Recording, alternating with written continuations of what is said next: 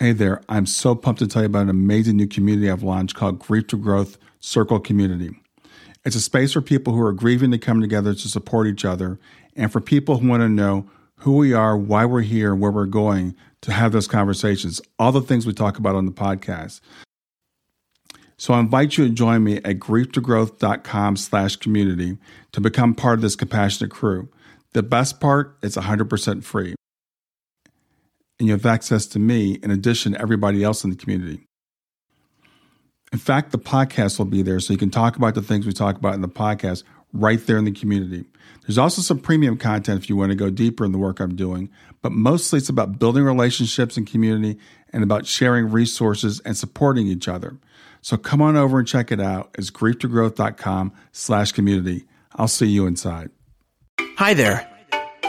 Welcome to the Grief to Growth podcast. Your host is Brian Smith, spiritual seeker, grief survivor, and life coach. Brian believes that the worst tragedies of life provide the greatest opportunity for growth. Brian says he was planted, not buried, and he's here to help you grow where you've been planted. In each episode, Brian and his guests will share what has helped them to survive and thrive. His sincere hope is that this episode helps you today. And now, a brief word from our sponsor. When I decided I was going to do a podcast, I knew there were more moving parts than most people expect. How do you record a podcast? Where do you host it? How much will it cost? Do I need special software? How do I distribute it? All these questions were in my mind. I was all set to go with another podcast hosting company. Then I heard about Anchor. I believe that Anchor is the easiest way to make a podcast. Anchor gives you everything you need in one place. You can use it right from your phone or from your computer. Anchor is not only free, you can even make money from your podcast with no minimum listenership. Anchor's creation tools allow you to record and edit your podcast so it sounds great. They'll even distribute your podcast for you so it can be heard everywhere: Spotify, Apple Podcasts, Google Podcasts, and many more. So download the Anchor app or go to anchor dot f m to get started. That's Anchor, A N C H O R dot F M as in F M radio. And now, back to our episode. Hey everyone, on today's episode of Grief to Growth, I've had the honor of having Natalie Sudman as my guest. Natalie wrote a book called The Application of Impossible Things, which I read two or three years ago, and I read the book at least three, I think maybe four times. The book's about a near-death experience she had when she was uh, killed in a roadside accident, or roadside bombing, I should say, in Iraq. But the thing that's amazing about the experience that Natalie had is not that it was like your traditional near-death experience, but the knowledge and the wisdom that she gained and the different environments that she ended up with and when she was on the other side, and how those things have applied since she's been back. So I hope you enjoyed the episode, and here we are, Natalie Sudman. Hey, everybody. Welcome to another episode of Grief to Growth, and I'm your host, Brian Smith, and today I am very excited to have with us Natalie Sudman. Um, I first heard Natalie on um, Afterlife T V with Bob Olson several years ago, and I read her book, The Application of Impossible Things. I think this was the fourth time I read it. I read it preparing for this interview. Uh, Natalie was on a mission in Iraq in two thousand seven, when her vehicle is hit by an improvised explosive device, or an I E D. And I think it's fair to say Natalie was killed. Um, she was at least severely injured, but we'll talk about why I'd say she was killed, because she had one of the most incredible near-death experiences that I've heard, that she wrote about in her book, The Application of Impossible Things.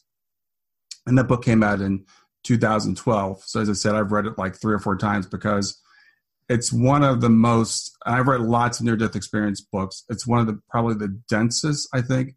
Like, I was trying to highlight it, and I ended up highlighting the whole book. There's just so much really great stuff in there.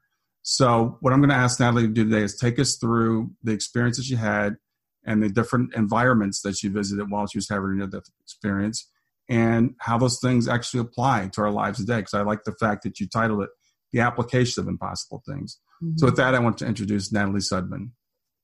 Hi. Thanks, Brian. So Natalie, if you could just kind of take us through the experience that you had, what was going on, uh, the time you had the experience, and just kind of tell us about that. Sure. Um, I was working in Iraq as a civilian employee of the Corps of Engineers, the Army, and um, I was administering construction contracts for the reconstruction effort. And um, this day we were going out to visit some um, some construction sites, and it was a long day. There was four vehicles and an Iraqi police escort, and at the end of the day, Because at the end of the day, we were going back to base, and I was tired. So I was kind of sitting like this with my elbow on the door, and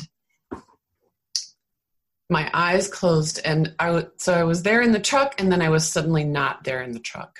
I was standing in front of um, the way I describe, I call it the gathering. It's like thousands of beings all around me, like a stadium, and I was downloading information to them. And um, I knew exactly what I was doing. I didn't feel like, where, where am I? You know, there was none of that. I, I just, I knew where I was. I knew what I was doing. Um, mm-hmm.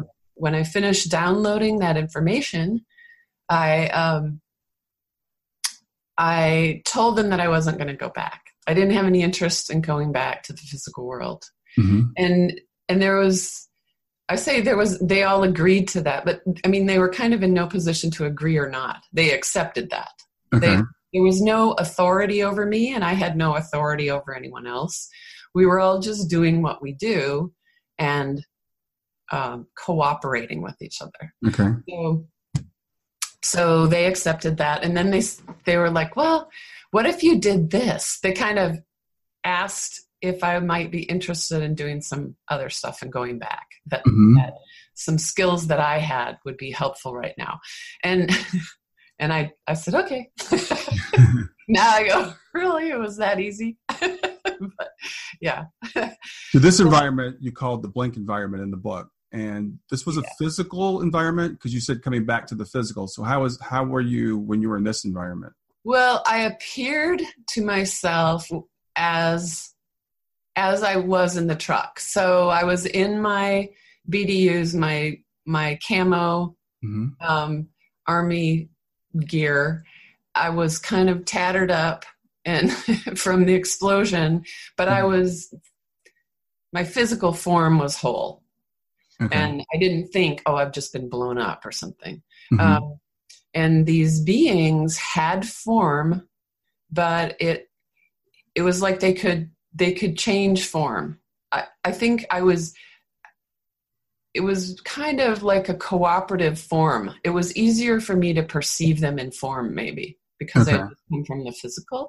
But I could, when I go back to this environment, I can, I can revisit it, and I can interact with these beings, and I can perceive them in different ways. I can turn them into a monster, or I can turn them into um, an animal or something. Mm-hmm. I can perceive them in that way. So I think the form is not important necessarily. The, the, um, being, each of them is a consciousness, a being, a personality. They certainly each had personalities. Okay. So when you say you go back to this environment, you don't mean that you're recalling the environment. You actually can still go back to it.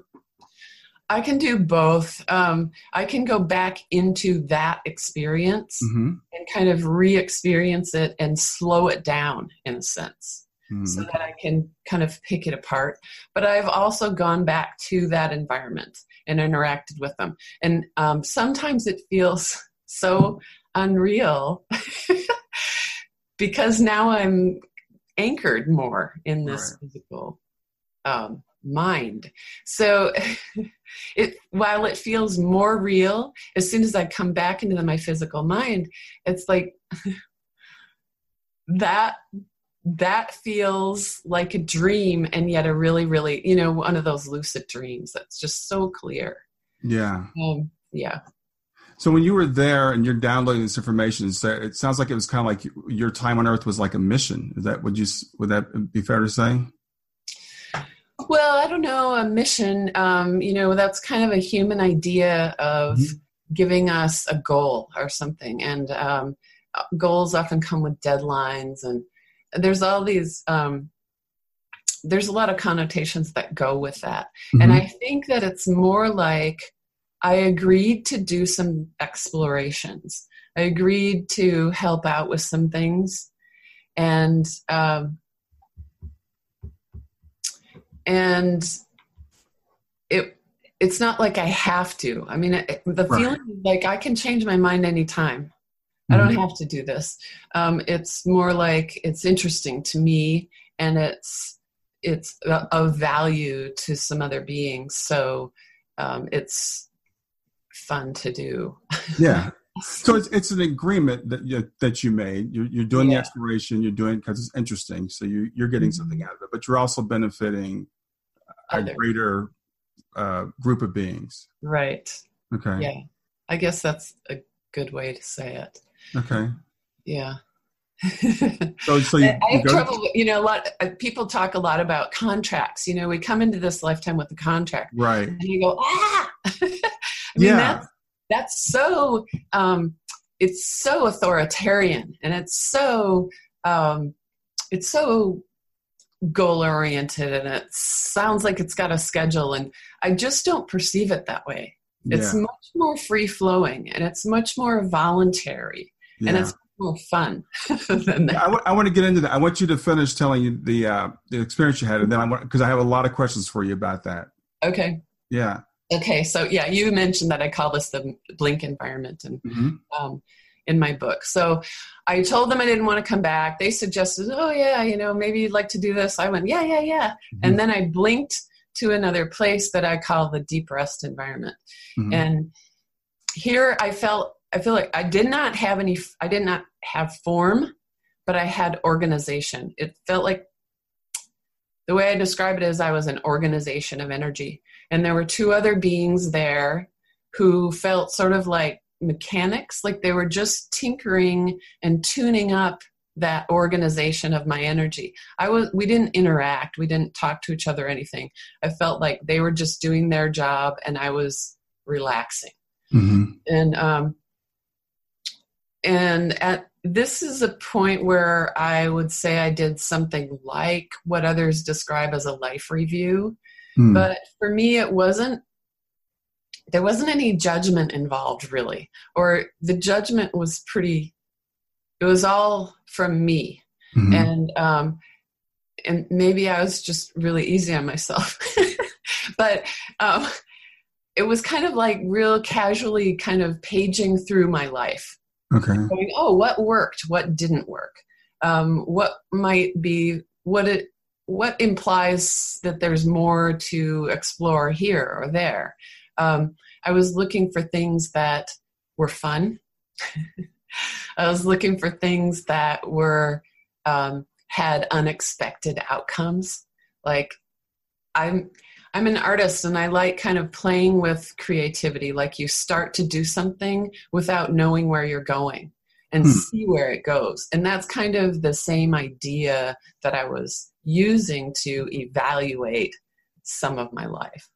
So anyway, I kind of, I, I completed that, got a good rest there, and then blinked back to the, um, the big gathering where hmm. I felt like we talked about kind of in more detail what I was going to do. And then I blinked again and I was, uh, I was hovering. It was like I w- could see the scene of the truck, the, the ex- blown up truck below me. And it was, I felt like I was, let's say I was at a forty-five degree angle, kind of looking down on this scene. Mm-hmm. And I could see the truck. And I could see the four of us in the truck. Um, but I could also see all this as an organization of energy. I could see the energy itself. Uh, I was with two other beings, one of whom was like an old friend of mine. And the other one felt like an observer or maybe learning from us. I'm not sure. Mm-hmm. Um, So what we were doing here is um, I was choosing my injuries. So I would kind of do the equivalent of waving my hand, and I would set some injuries in my body. I would um, I would cut off my hand and um, put a big hole in my head. And and as soon as I did that, we could see the whole kind of trajectory of the life I would lead with those injuries. Mm-hmm. And we, from that perspective, it was hilarious to us. We were laughing. It was like, oh, you know, look at her trying to write with her left hand. That's hilarious. You know, from that perspective, it was very funny. Of course, once we're back in the body, it's not that funny. You know, it can right. be very, very difficult. But when you don't have any fear, and when you are, um, when you have a different perspective, you're going to have a different emotional reaction to it. Exactly. So yeah. From that point of view, we thought it was hilarious. So we were trying different things, trying different things. Finally, I'm like, okay, we got to just, I got to just pick them. And I just set the injuries that I felt would help me do the things that I had agreed to do. And then I immediately blinked again, and I was down next to the truck, and I was with about eight beings, eight other beings. And we were discussing the things that I had agreed to do, but we were discussing them from kind of more of an on the ground level, you know, like things look one way when you talk about them with a manager. Yeah. And then when you get down on the ground, you got different things that you have to deal with. So that's kind of the level we were talking about things there. Mm-hmm. And, and I say that we're standing next to the truck, but everything felt sort of Um, ethereal. Everything had form, but it didn't necessarily have weight. It was mm-hmm. kind of Twilight Zone-ish. Um, so then, yeah, as soon as I, um, as soon as we were finished there, then I just popped back into my body. And I became conscious, um, hearing an audible pop. And I, I, I I knew that I had been somewhere else, but I also knew that this wasn't the time to think about that or remember that, that I knew immediately that we had been blown up. Mm-hmm. I knew that it was not just a few scratches all around, which happens.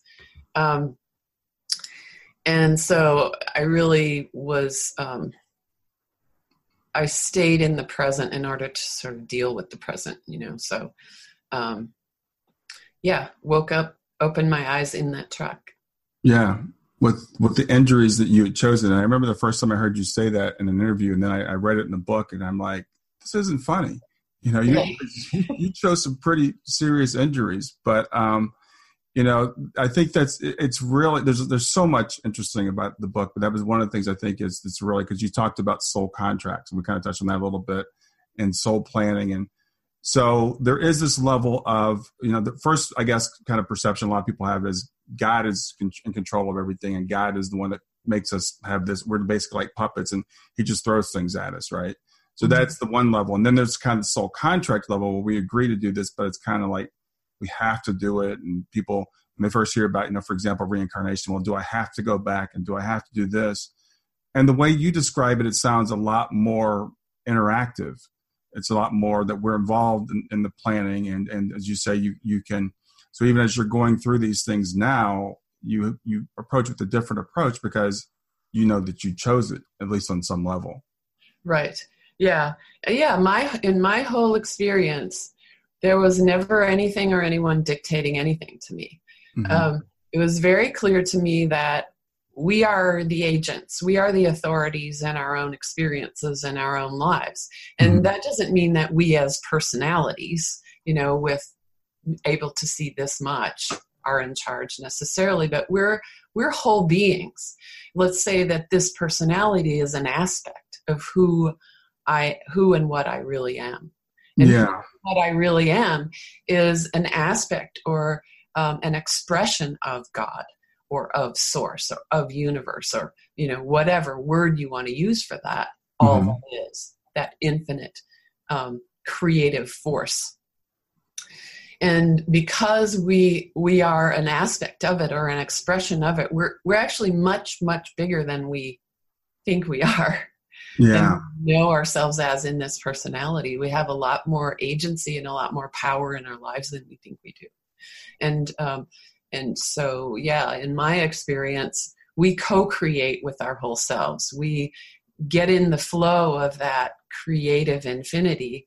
And, um, and we, we exercise both our, the will of our personality, but also work with the will of our whole self, if we're, certainly if we're willing to. I mean, I think that if we can come into that kind of coherence, um, whether that's through meditation or through um, creativity or um, through reflection, that mm-hmm. we actually are going to have an easier time no matter what we're experiencing in life, because we're not fighting ourselves. We're not fighting whatever it is we're experiencing. If we say, well, this is my experience, it's not in the way of life, this is my life. Right. So I'm going to pay attention to this. And even if it's unpleasant, even if it's difficult, I'm going to pay attention, and I'm going to walk through it with some gratitude, at least willingness to be gra- to be grateful for it, even though it may feel impossible. Right. Well, you know, and it's interesting because I'm just, I just got into this idea of the whole self in the last four or five years when I started really getting into this after my daughter, you know, passed away. And so my thought at first was, well, it's our higher selves that controls what happens, right? Because it's it's got a higher perspective. So we as the physical mind or the, the, the personality, we're just kind of maybe even puppets to the higher self. But from what you're saying, it sounds like we're still co-creating with the higher self. Is that is that right? That's my understanding. I think that the, sometimes the whole self does choose things that we as personalities would say, I would never choose this. I'm not in control of this, you know. Right. As a personality, you wouldn't choose to lose your daughter, you know. Right, right. But as a higher self, you're right. As a higher self, that part of ourselves has a different perspective, mm-hmm. has a broader perspective. It's like saying, the way I describe it a lot of times is like that three-year-old wants ten cookies. Give me yeah. ten cookies. I'm going to die without ten cookies. I have to have ten cookies. And you're like, you're not having ten cookies. And it's kind of hilarious, right? Yeah. But it's not hilarious to that three-year-old. They're serious. Exactly. You know? yeah. yeah.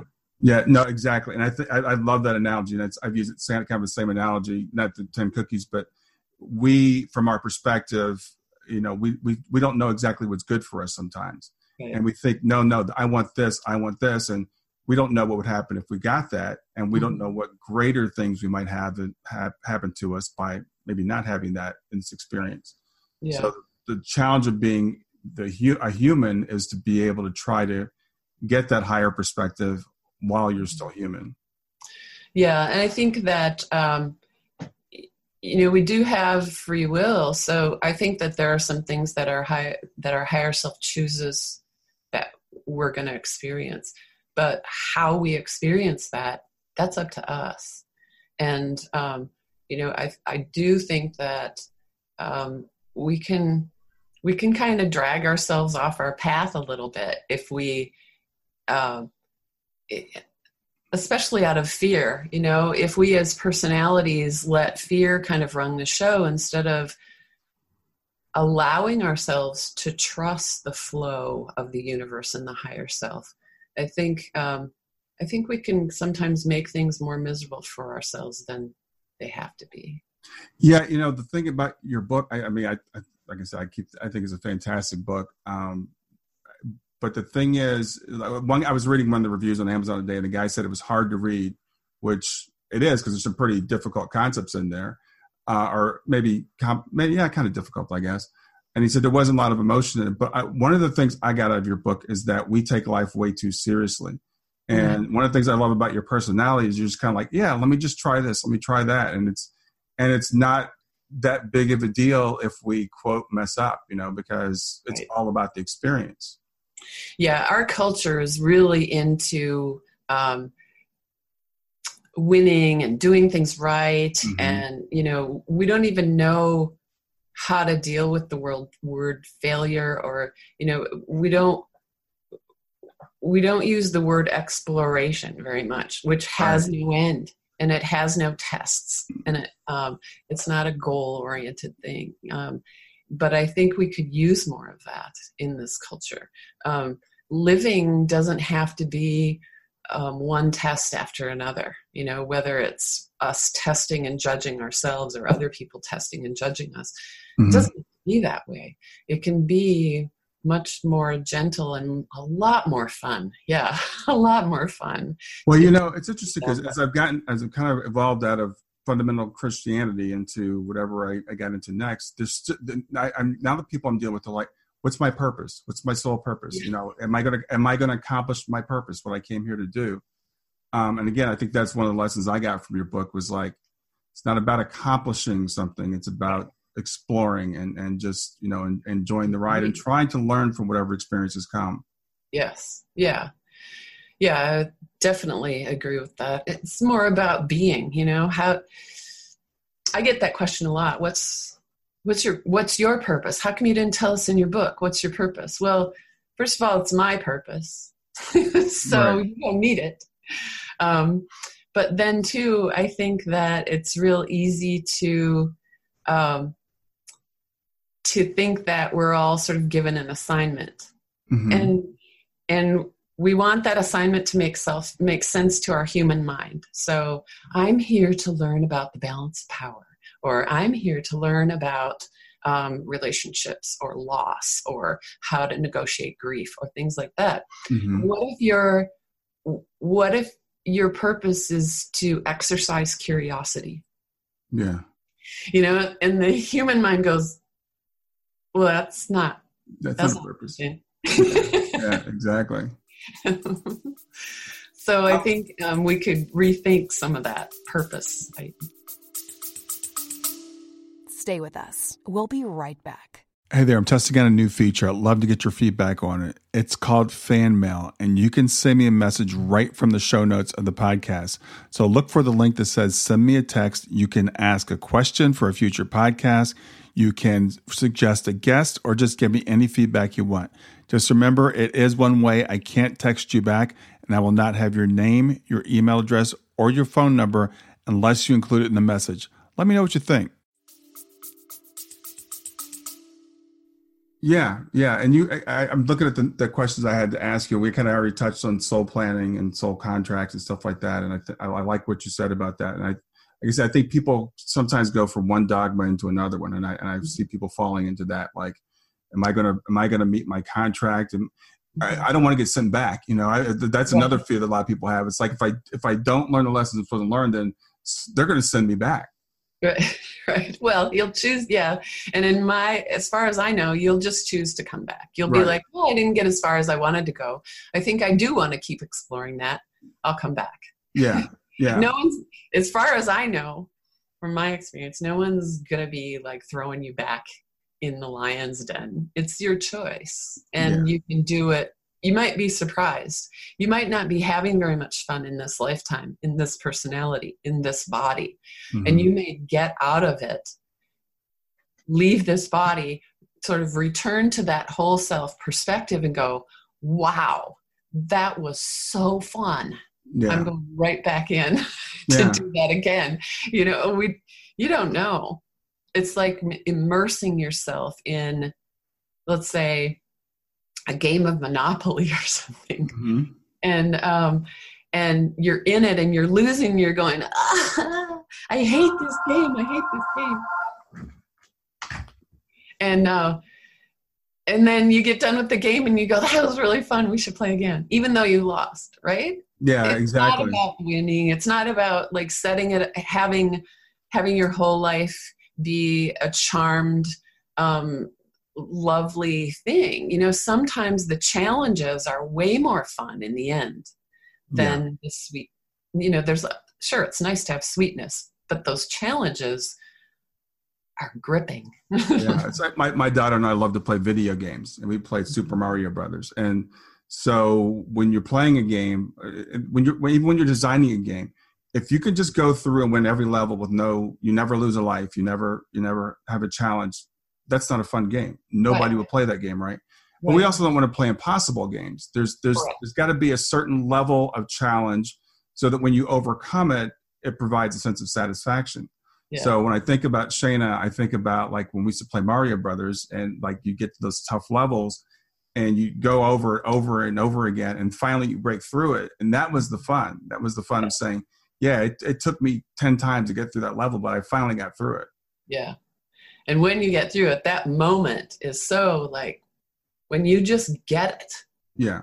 It's like a magical moment, right? Yeah, it is. It's a, and it's a moment you would never have without the struggle. Right. Yeah. So in, in the book, you, you talked about the power of thoughts, which I thought I think is interesting also. And you talked about the way you described thoughts. I thought was interesting. Like they almost have their own energy and they have an ability to, to create. Could you expand on that? Yeah. Um, we live in a creative, well, we, we exist as creative beings. Mm-hmm. And in a in an energetic universe, you know, we think of these things as solid, as the wall behind me is solid, but all it is is an organization of energy. And because of my organization of energy, I can't put my fist through it. Um, but how is energy organized? How does it get organized? It gets organized by intention, by thought, by imagination. So if we imagine something, if we begin to think something, then um, then it actually begins to move energy. It begins to shape the energy into whatever you're thinking or or imagining.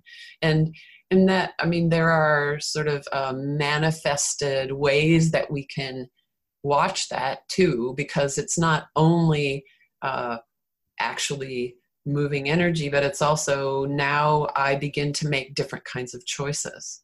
And now I begin to um, ma- choose, diff- uh, make different kinds of actions because I'm imagining that thing and I'm believing in that thing. Mm-hmm. So um, if we, if, if we change our thoughts and change our beliefs, then we're going to change our experience. So as an example, someone who says they want to be rich, but they believe that rich people are mean, rich people are greedy, um, rich people have no morals, um, then they're not going to let themselves get rich because those thoughts, then they would be that kind of a person, mm-hmm. right?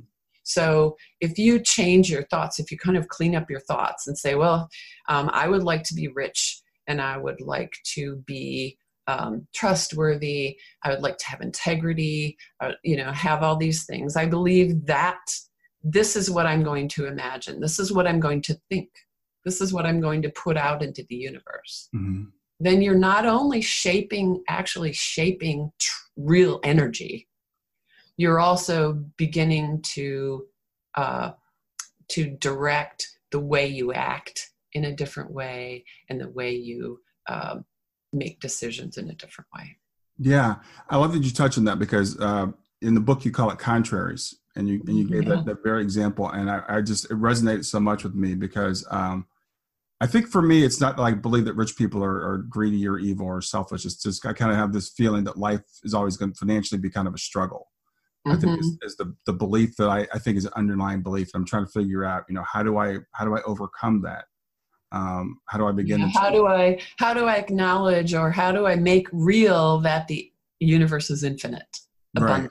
Yeah. Right. Instead of, oh, if I get something then someone else will have less, or there's just never quite enough. You have to work really hard for what you get. Yeah. Um, I have to deserve what I get. You know, we have a lot of beliefs around things like that when really the universe is infinite.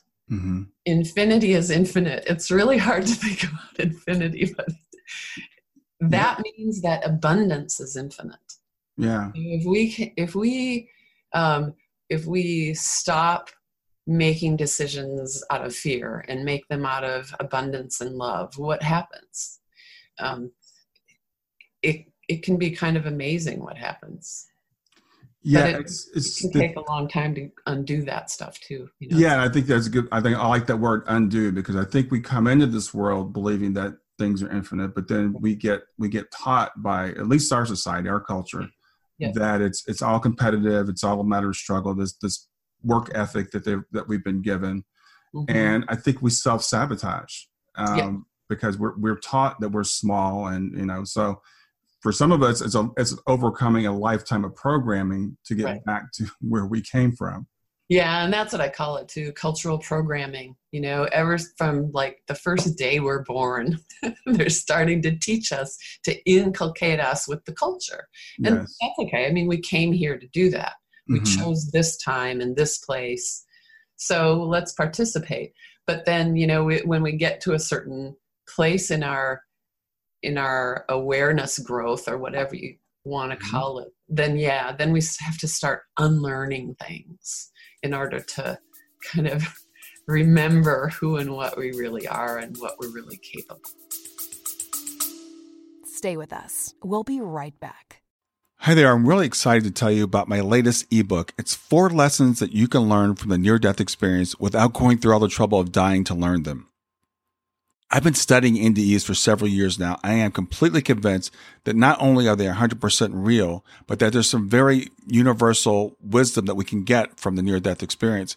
And I've distilled that down in this book into four short lessons. And I've also given you all the reasons why I believe that N D Es are absolutely real. So go to www.grief to growth dot com slash NDE lessons to pick it up for free. www.grief2growth.com slash NDE lessons. I hope you enjoy it. Yeah, and I guess that's the game we play, right? We come here yeah. and we, we choose to forget so that we can try to remember. yeah. Uh, another thing you touched on I thought that was really interesting uh, was the whole idea of good and evil. Um, you know, and I think it's especially right now, as as divided as we are in, in our in our culture, and half of us looking at the other half and saying they're evil. Um, I like that you talked about, you know, good and evil are, we have a different perspective once we get out of this environment, for one thing. And I think you even mentioned something about people maybe possibly playing a role, you know, so we're we're here. So we might we might judge someone as doing something that we feel is really evil, but maybe that's something that they, you know, chose to do. Mm-hmm. Um, so how do you feel about that?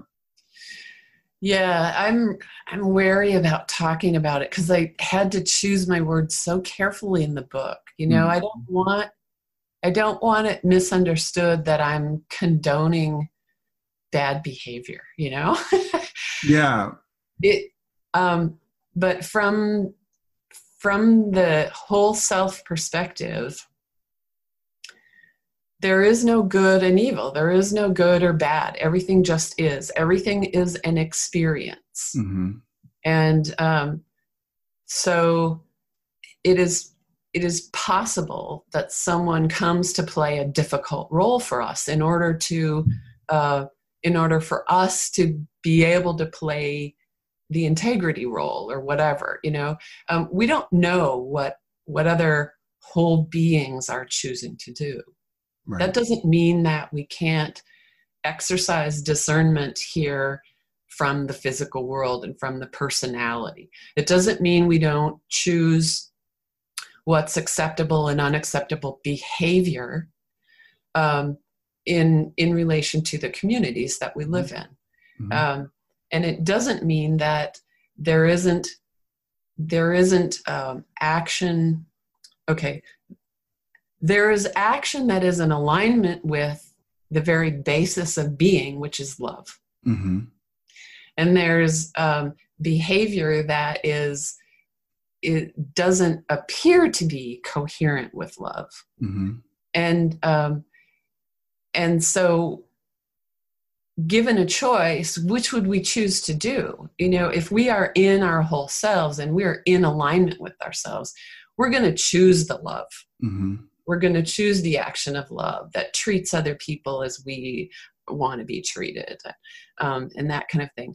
But if someone is is acting out of that alignment, or we perceive that they're acting outside of the alignment of love, what it, what this means is you don't condemn the being, you don't condemn the person.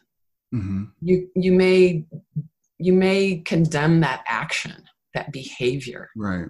Um, I often use the um, the example of Martin Luther King Junior He he stood up for what he believed and what he thought was right. He aligned himself with love, but he did not attack and denigrate the people who who who he was saying don't do this. You know, the people right. who right. were. who were attacking his people, the people who were killing, um, hurting um, his he, his community. He didn't attack them back. He didn't hurt them back. He said, we're all humans. Right. Stand up to your own humanity. Right. That's what he said. That's where the power is. When we stand up and recognize the other being as whole and invite them to lift their behavior back into love. Yeah. I th- I think you did an excellent job of explaining. I understand why you why you kind of shy away from it, because it's one of those concepts. And that's why I would say the book, this is like an intermediate to advanced book, right? Because this is this is a this is an intermediate to advanced concept. To mm-hmm. say that something can be wrong on one level, but not wrong on another level. So yeah. in this world, we do have rules, and we do have norm- behavioral norms, and we do have consequences for actions that we take. And we do have actions that are not as loving as other actions. Now, from a higher level, that may be different, but we're not living at that level right now. So it's like, yeah. if, if, like we go back to our game analogy, if you're playing a game, there are rules. In, in basketball, you can't travel. You know, it, you can carry a basketball. It's it's fine to carry a basketball and walk across the street, but not if you're playing a game of basketball.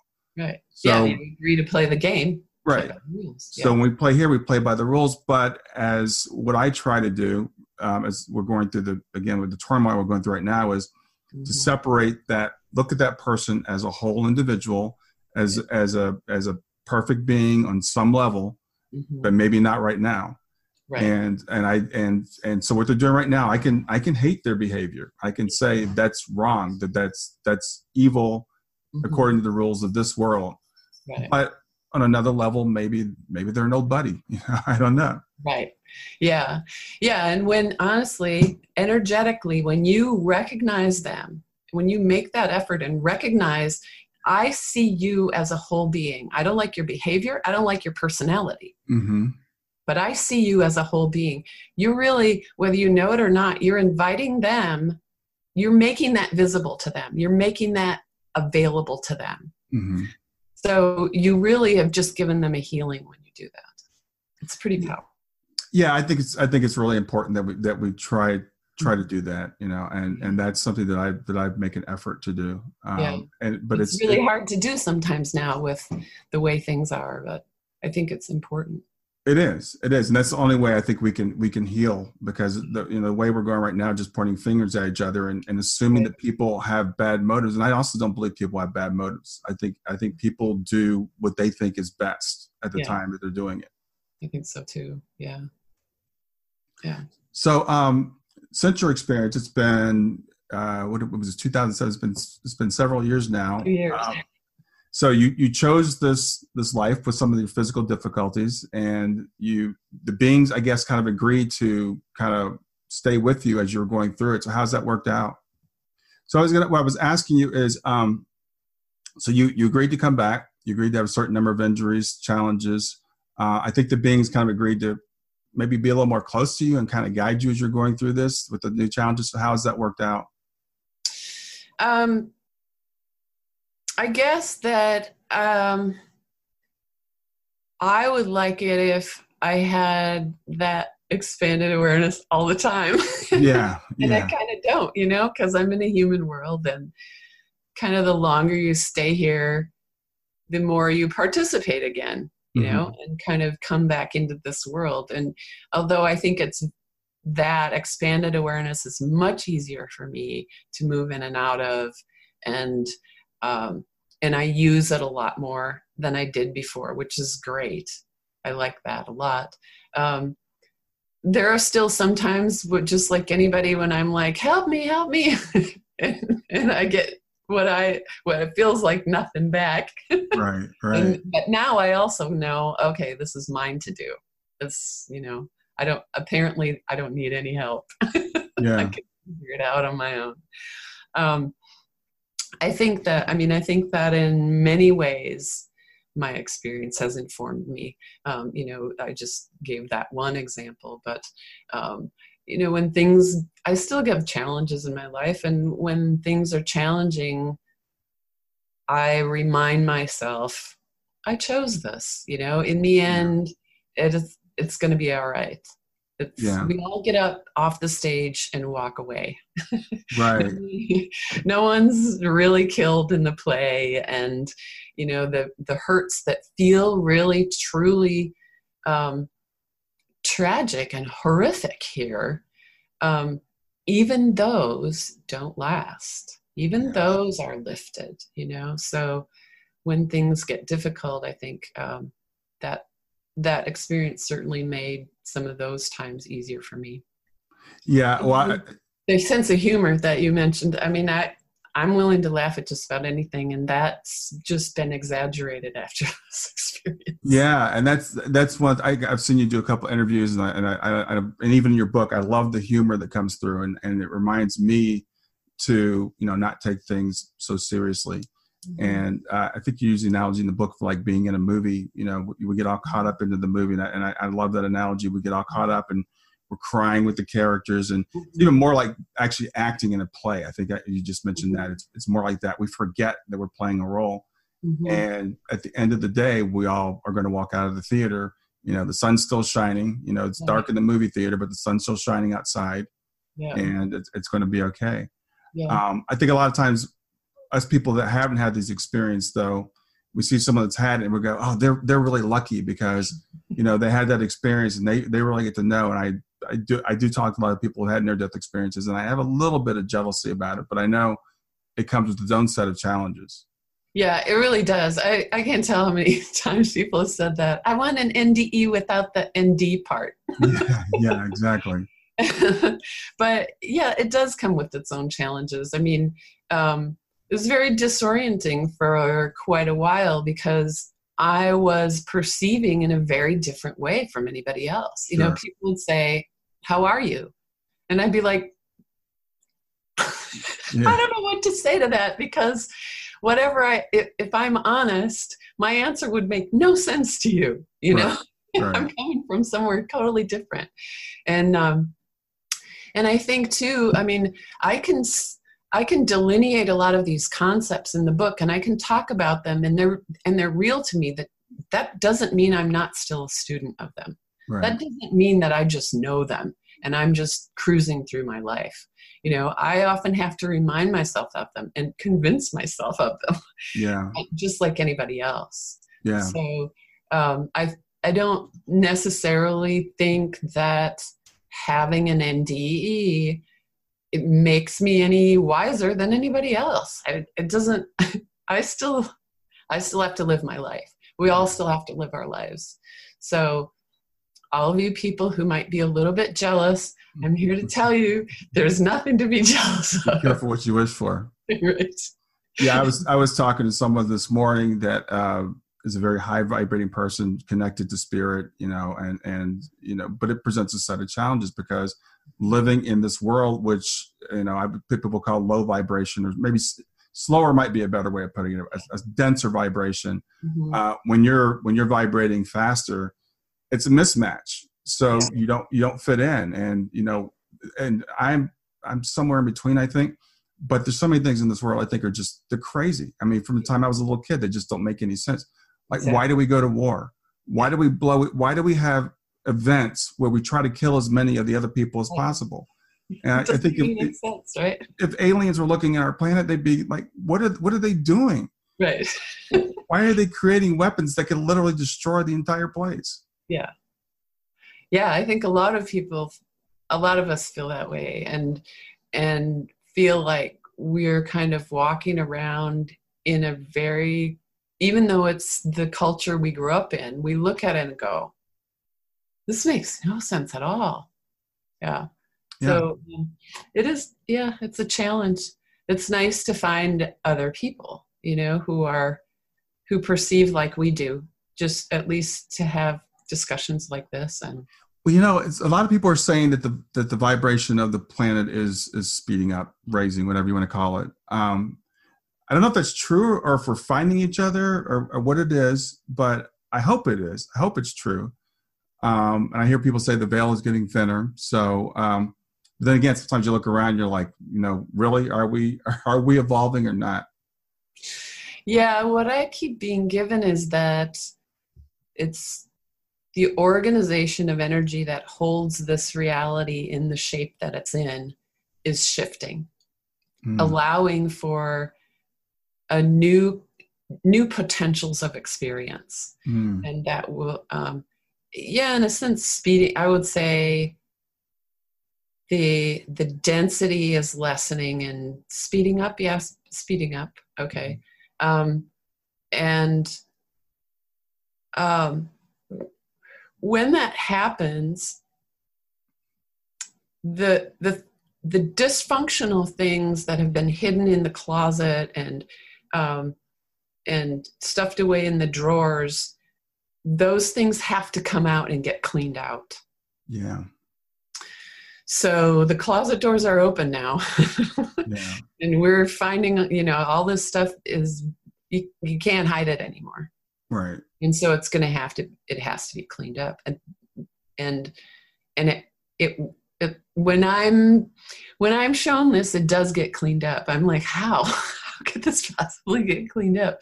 And yet I'm shown, I keep hearing it's going to be okay. It's going to be okay. Um, that, that this is a necessary, just kind of mechanically necessary um, phase to, okay. that it goes through. And that once it, we make that switch, um, when we, when kind of finally go over that tipping point, mm-hmm. that we are going to, people are going to come into this world with a lot more awareness. We're not going to blind ourselves so much the way we have in the past. We're mm-hmm. going to have kind of a different set of experiences available here, where we still have form, we still have body, but we also bring in a lot more memory of who and what we really are. Wow. Inshallah, I hope that's true. It sounds good to me. That sounds fantastic. I love yeah. hearing that. Yeah. Yeah. So, um, are there, you know, like I said, your book, and I want to talk about the book again, The Application of Impossible Things. I want to encourage anybody that's listening to get the book. If you think we've covered the book, we haven't, not even close. I knew we, I knew we wouldn't be able to. There's just, there's so much in there. Um, but I get the feeling there's a lot more about you. You don't talk much biographically in the book about yourself. And I know you've got some abilities in terms of still being able to see to the other side and communicating with other beings. So are there any more books in your future? I hope so. Um, I've got a couple, two or three books that I'd like to write, and I keep putting them off. Okay. I just keep, yeah, other things come up. And um, my longtime boyfriend and I, he just retired, and he had lived in Maryland, and I had lived in Arizona. So last year we sold the, uh, both our houses and have moved to Minnesota, where I grew up, mm-hmm. where I have some family, and, and we're trying to get, I mean, that's, that's going to take another year, I think, to get all that straightened out. So I keep, yeah, it, the books are in, they're up here. They just, yeah. Well, I want to encourage you to get them out. Cause I, I, like I said, I've, I've read so many of these types, or not, not these type, but near death experience books, afterlife communications books. Um, and I like the lessons in yours are just, they're so incredible. Um, as I said, it's a small book. I, you, you got to read it three or four times to pick, to really get it. And I, I read it first, um, I think it was like two or three years ago. And every time I pick it up, I get more out of it because I think I'm in a different place. And my yeah. level of awareness is, is raised a little bit. And it's like, oh, okay, now I understand what she was saying there. Mm-hmm. Yeah. Other people have told me the same thing. I should, I guess I should reread it. yeah, well, yeah. I, It's, it's, it's, it's actually, it's, it's really incredible book. So, um, and I know you're not really into uh, public speaking, so I really appreciate you doing this. I, you know, I, I really wanted to get you on. I, for when the first time I heard you, I didn't even have a podcast at the time. I like someday I'd like to talk with her. So I'm, you know, this is a, this is a dream come true for me. Oh, good. It's been a pleasure talking to you, Brian. It's really fun. All right. Thanks a lot. Thank you. All right. Good night. Um, goodbye, everybody. That's another episode of Grief to Growth. I'm your host, Brian Smith, and this is Natalie Sudman. Make sure you go out and get her book. Have a good evening. Well, that's it for another episode of Grief to Growth. This is your host, Brian Smith. I want to thank you for joining me today. I hope you enjoyed today's episode. Feel free to reach out to me anytime at w w w dot grief to growth dot com. That's w w w dot grief numeral two growth dot com. And you may know I am a life coach and grief partner. So if you'd like to schedule a free half-hour consultation and see how we might work together, you can do that on my website at grief to growth dot com. Thanks a lot and have a wonderful day.